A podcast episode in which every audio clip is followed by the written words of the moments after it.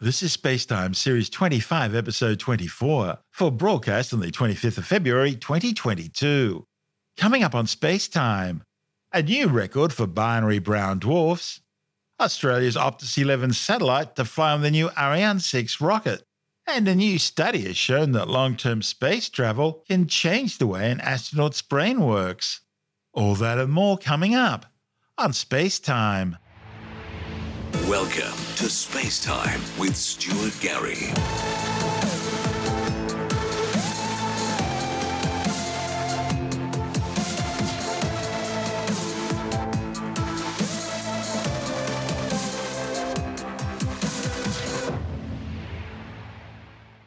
Astronomers have discovered a rare pair of brown dwarfs that have the widest separation of any brown dwarf binary system ever seen.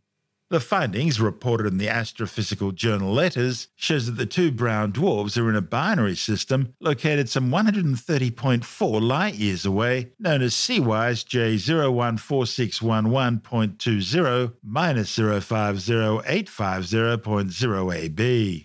The pair orbit each other about 19 billion kilometres apart, which is around three times the separation between the Sun and Pluto. Both are members of a rare class of blue L dwarfs, with a secondary brown dwarf in the system being exceptionally faint.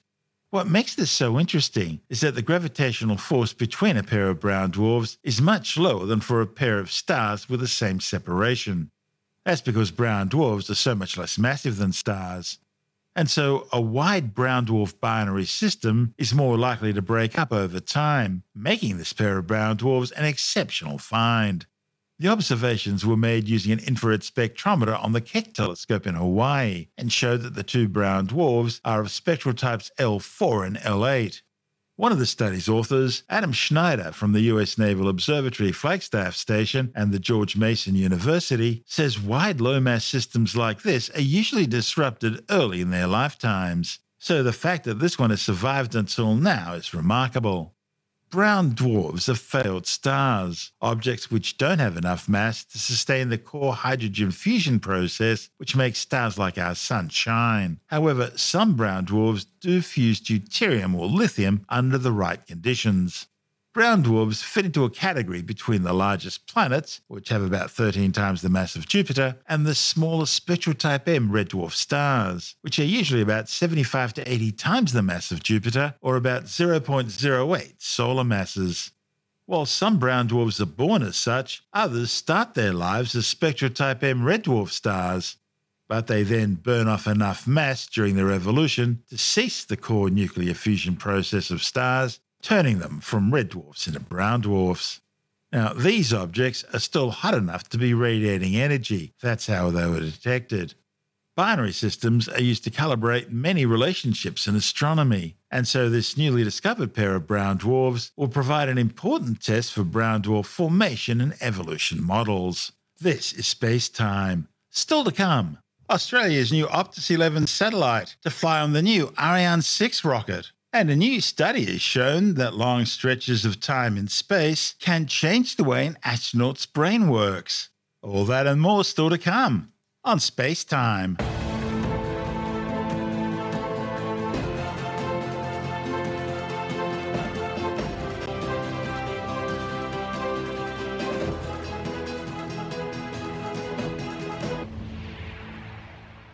Okay, let's take a break from our show for a word from our sponsor, NordVPN. So, how much time have you spent online this week? How much time have you spent online today? Well, if you're anything like me, it's a lot. And that's where NordVPN comes in. It can help make that time a little bit more private. NordVPN offers a private and secure way to access the internet. With over 5,300 servers in 62 countries, you can be sure that no one will know what's on your computer or phone. And because of their new NordLynx protocol for faster connections, everything takes less time too. But don't just take my word for it. Grab the offer. It comes with a 30 day money back guarantee. So connect, run a speed test, and see for yourself. I think you'll be pleasantly surprised. I know I was. And if you do have any issues, no worries. NordVPN have a very quick and responsive help team at your disposal. But you can find all this out for yourself by trying them today and take advantage of our special space time offer. Grab your exclusive NordVPN deal by going to nordvpn.com slash stuartgary or use the code stuartgary at the checkout to get a huge discount off your NordVPN two-year plan plus one additional month for free and a bonus gift. And if you decide that it's not really for you, that's okay because it's completely risk-free with Nord's 30-day money-back guarantee. And did I mention it's their birthday, so they're in the mood to look after you as a space-time listener. That URL again to grab our special space-time deal is nordvpn.com slash stuartgary or just use the coupon code stuartgary at the checkout to get our great price and bonuses. And of course, I'll include the link details in the show notes and on our website. And now, it's back to the show. You're listening to Space Time with Stuart Gary. The new Ariane 6 rocket has been chosen to launch Optus's next telecommunications satellite. The Optus 11 will fly in the second half of 2023 from the European Space Agency's Kourou spaceport in French Guiana using an Ariane 64 version, which is equipped with four strap on solid rocket boosters. This report from ESA TV. At Europe Spaceport in French Guiana, the newly built launch complex for Ariane 6 is ready. Currently, the European Space Agency ESA, the French Space Agency CNES, and Ariane Group are conducting combined tests between rocket and launch base. With these final tests and the recent inauguration of the launch pad, ESA's new Ariane 6 launch vehicle is now entering its final phase of development before its inaugural flight. Despite COVID restrictions across the globe, the development of Ariane 6 has continued and over the last few months we have seen much activity in French Guiana and ESA member states. In March 2020, the Ariane 6 launch complex was closed due to COVID-19. A lot of efforts were put to resume the activity in safe situation for the workers. With the better knowledge of the pandemic and the implementation of the uh, safety barrier, the activity resumed. Since that period, a lot of work was performed and many steps are behind us. All the buildings are now complete and we are installing the system inside. We are in, test- in the test phase of this system. But the work has not only continued in French Guiana. Across ESA member states, the assembly and testing of Ariane 6 stages is ongoing. Soon, the Ariane 6 upper stage will be tested in the newly built DLR test bench in Lampoldshausen, Germany. The tests will simulate all aspects of flight, including stage preparations such as fueling with liquid oxygen and liquid hydrogen, and draining the stage's tanks. Tests were also performed in Fos-sur-Mer in France. Here, the so called umbilicals, which are used to fuel the launch vehicle, were tested, and their release from the rocket at liftoff was simulated a critical phase before and during launch, as through this system the fuel tanks on both the upper and lower stage of Ariane 6's central core will be filled with liquid hydrogen and liquid oxygen.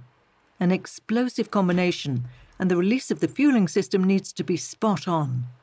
For the upper stage, the system is composed of two arms connected to the mast of the launch table. One arm is for the liquid oxygen, the other arm is for liquid hydrogen. They are connected to the upper stage to fill the tanks and disconnected at liftoff. Comparing to Ariane 5, we have also two arms, but these arms are disconnected before the takeoff, before the liftoff. In this case, for Ariane 6, they will remain connected to the launcher till the liftoff. We will open these arms very quickly in order not to interfere with the launcher during liftoff also two doors that will be closed during the movement of the arms in order to protect the connection, the interface with the launchers. Leading up to Ariane 6's inaugural flight, combined tests will be performed at Europe's Spaceport in French Guiana. During these tests, the launch base with the launch pad will interface with the real elements of the rocket. This allows ESA to test all systems, validate operations and procedures, and run various simulations connected to real life launch operations. With these tests, ESA takes another step forward in the development of its sixth generation Ariane rocket. What makes Ariane 6 unique, it's clear it's a strategic workhorse for Europe uh, for its freedom of action of tomorrow. Uh, today we have Ariane 5, tomorrow we'll have Ariane 6. Ariane 6 will be much more modular, We'll have an enhanced uh, portfolio of, uh, of missions, and all this for a lower cost for the public sector. That's really fundamental. In addition to that, we will also have the opportunity to launch crucial missions with a European family of launchers. We will have only European developed launchers launching Galileo, launching Copernicus with Vega C, but also for science missions, for exploration missions, a real new opportunity. And in that report from ESA TV, we heard from ESA Europe Spaceport Technical Manager Tony Dos Santos and ESA's Director Daniel Neuenschwander. Optus 11's Ku band footprint will encompass all of Australia and New Zealand, as well as the Pacific and Antarctica. The 3,000 kilogram spacecraft is being built by Airbus Defence and Space.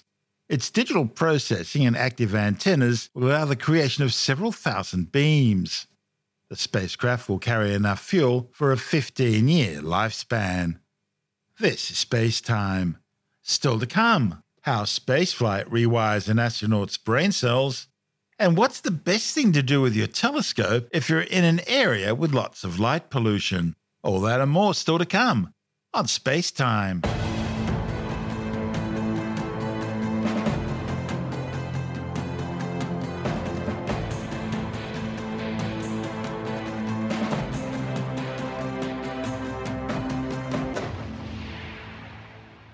A new study has shown that long stretches of time in space can change the way an astronaut's brain works.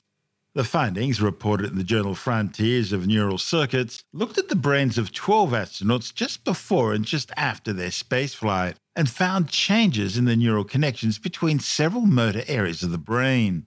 The changes were still visible seven months after returning to Earth. Researchers say the study shows that people's brains are affected by spaceflight, effectively being rewired to cope with different movement strategies required for living in microgravity. Scientists already know that spaceflight causes muscles to atrophy and affects human vision by changing the shape of the eyeball. This is space time. Still to come, we look at the best way to use your telescope if you live in a light polluted area. And later in the science report, the invention of a new material that's stronger than steel and as light as plastic. All that and more still to come on Space Time.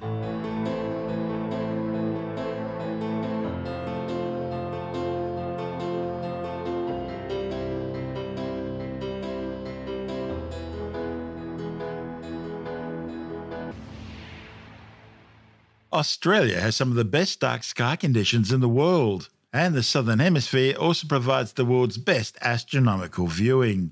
Not only does the spectacular vista of the southern night skies provide an unrivaled panorama of the stars, but the lack of light pollution means your ability to take in those amazing views is second to none. But there's a problem. You see, most Australians tend to live in heavily populated cities and urban areas. And just like everywhere else in the world, there, light pollution becomes a major problem. And so a night sky watching always means packing up your telescope and going for a trip into the country. But as Jonathan Nally, the editor of Australian Sky and Telescope magazine, explains, there is an alternative you may not have considered. What you can do these days, instead of having a telescope in your backyard, so maybe you might live in a big city where there's a lot of light pollution or something, or maybe you uh, live in a part of the world where you can see some things in the night sky, but you really want to see stuff in the sky that's in that's visible from another hemisphere. So if you live in North America, but you really fancy seeing what's in the southern sky, or vice versa, then you can set up a, a, remote observatory system, or you can use a remote observatory system. Now, there are ones out there that are already set up, they've been going for years, and you can rent time on these telescopes. Uh, companies have set up whole fleets of telescopes in certain locations, and you can get on the internet and send commands to these telescopes to say, take a picture of this or take a picture of that, and uh, and bingo, it just happens, right, without you having to buy the telescope. So you can do that if you want. And that's Is that like really Swoop? Well. Yeah, that's right. Yes, there, there, there, are things like that. There are quite a number of them, and they're, they're, they're situated all around the world. And they've got some really big, nice telescopes that you can use with fancy cameras and things. And I get I get a lot of pictures sent to me by um, people using these telescope systems, and they're just spectacular because uh, the equipment is really good. You know, you're talking about thirty, forty, fifty thousand dollar telescope systems that most people just can't afford to buy, but you can afford to rent it for an hour or something. It's not that expensive. But there's an alternative even to that these days, and that is if you do have a backyard telescope and um, you find that maybe the light pollution's got too bad or something, or you want to see a different part of the sky, you can actually pack up your telescope system with its cameras and its computers and everything like that and ship it off to this place in Chile in the, that they've set up in the Atacama Desert, which is very high, very dry, and almost never has clouds and, and basically never rains. So it's the most amazing astronomy environment. And they will unpack your telescope and everything and set it up there. Your telescope, they'll set it up there on, on a concrete block, and then you just remote control it from home. It's really quite amazing. And lots of people are doing this now, and, and it's not as hard as you think. If you've got your telescope already set up working at home, it's one of these computerized ones that you can sit inside in comfort and send commands to it down a cable or Wi-Fi or something.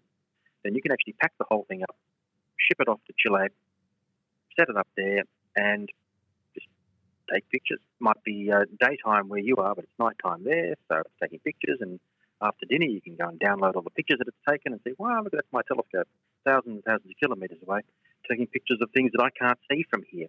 So uh, it's a really interesting option that a lot of people are taking up, and we go right into it in detail in the magazine, and we, sh- we basically one person's experience of how they did it um, and how they found it to be far easier than they thought it was going to be. That's Jonathan Nally, the editor of Australian Sky and Telescope magazine. And don't forget, if you're having trouble getting your copy of Australian Sky and Telescope magazine from your usual retailer because of the current lockdown and travel restrictions, you can always get a print or digital subscription and have the magazine delivered directly to your letterbox or inbox. Subscribing's easy. Just go to skyandtelescope.com.au. That's skyandtelescope.com.au, and you'll never be left in the dark again. This is Space Time.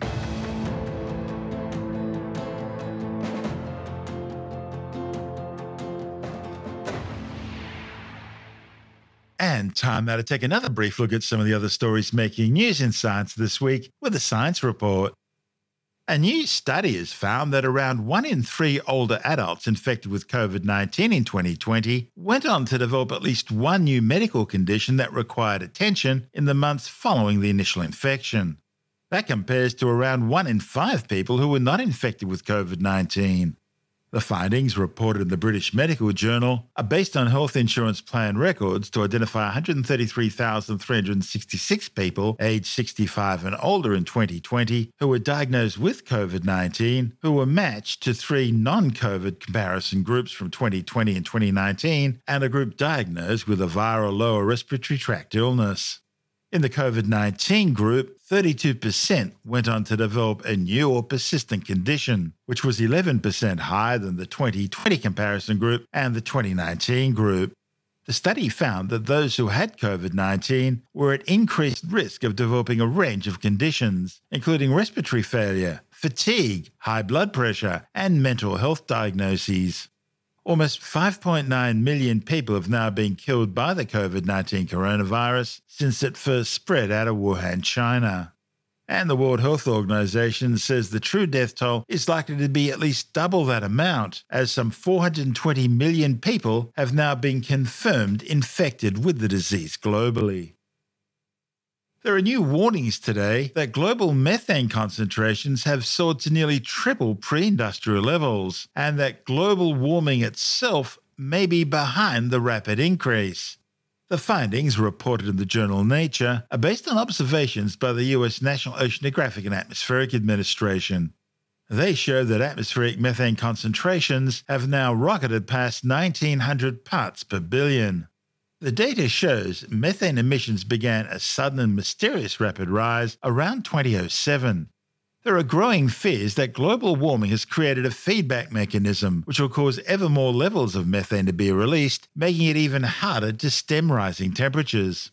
The problem is, methane is an extremely potent greenhouse gas, at least 28 times worse than carbon dioxide emissions. Chemical engineers at the Massachusetts Institute of Technology, MIT, have created a new material that's stronger than steel and as light as plastic. The material is described as being between four and six times as strong as bulletproof glass. It's created using a novel polymerization process that can easily be manufactured in large quantities and could be used as a lightweight, durable coating for car parts or cell phones, or even as a structural component for bridges and buildings. Polymers, which include all plastics, are made up of chains of building blocks called monomers. These chains can grow by adding additional molecules to their ends, eventually forming three dimensional objects through processes like injection molding or 3D printing. However, unlike other polymers, this new material is two dimensional and self assembles into sheets. And that's been impossible to induce until now because if just one monomer rotates up or down out of the plane of the growing sheet, the material will begin expanding in three dimensions and the sheet like structure will be lost. Celebrity interviews in recent times have generated an interestingly corresponding rise in so called body language experts, who will, usually for a price, give you their two cents worth on what every twitch and movement means. Unfortunately, it usually turns out they're almost always wrong. While there are some general traits in body movement which most people can interpret, the subtle non-verbal gestures, which so called body language experts like to pick up on, is just stuff they've made up to give you the impression they know more than you.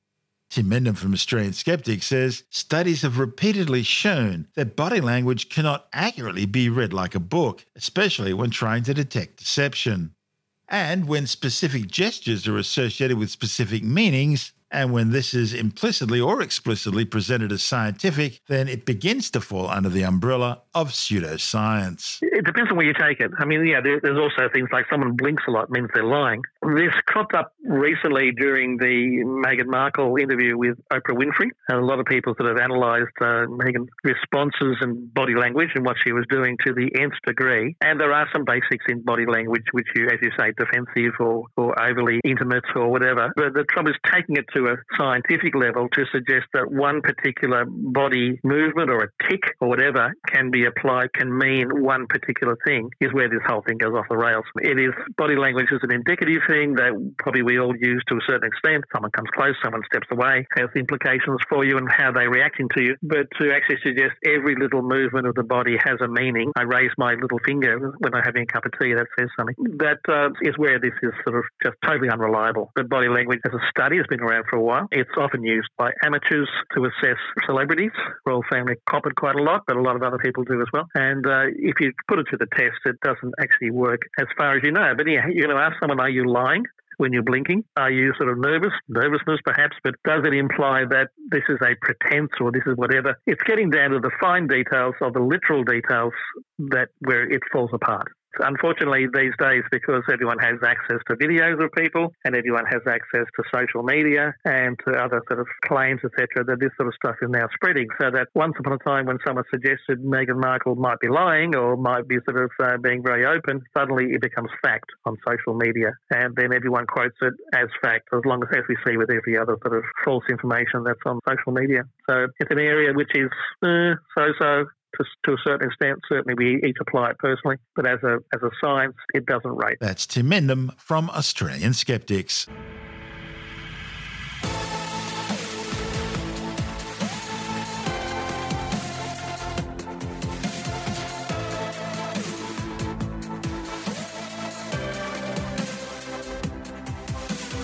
And that's the show for now.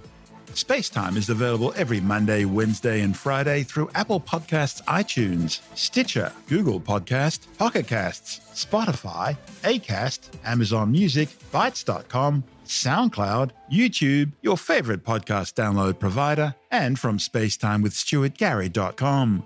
Spacetime's also broadcast through the National Science Foundation on Science Zone Radio and on both iHeartRadio and TuneIn Radio and you can help to support our show by visiting the Spacetime store for a range of promotional merchandising goodies.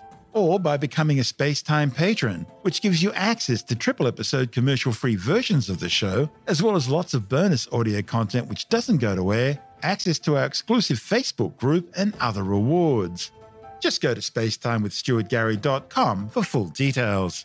And if you want more space time, please check out our blog, where you'll find all the stuff we couldn't fit in the show, as well as heaps of images, news stories, loads of videos, and things on the web I find interesting or amusing. just go to spacetimewithstuartgary.tumblr.com. That's all one word, and that's Tumblr without the E.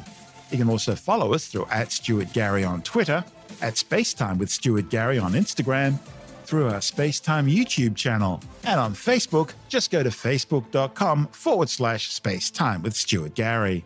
And Spacetime is brought to you in collaboration with Australian Sky and Telescope magazine, your window on the universe. You've been listening to Space Time with Stuart Gary. This has been another quality podcast production from Bitesz.com.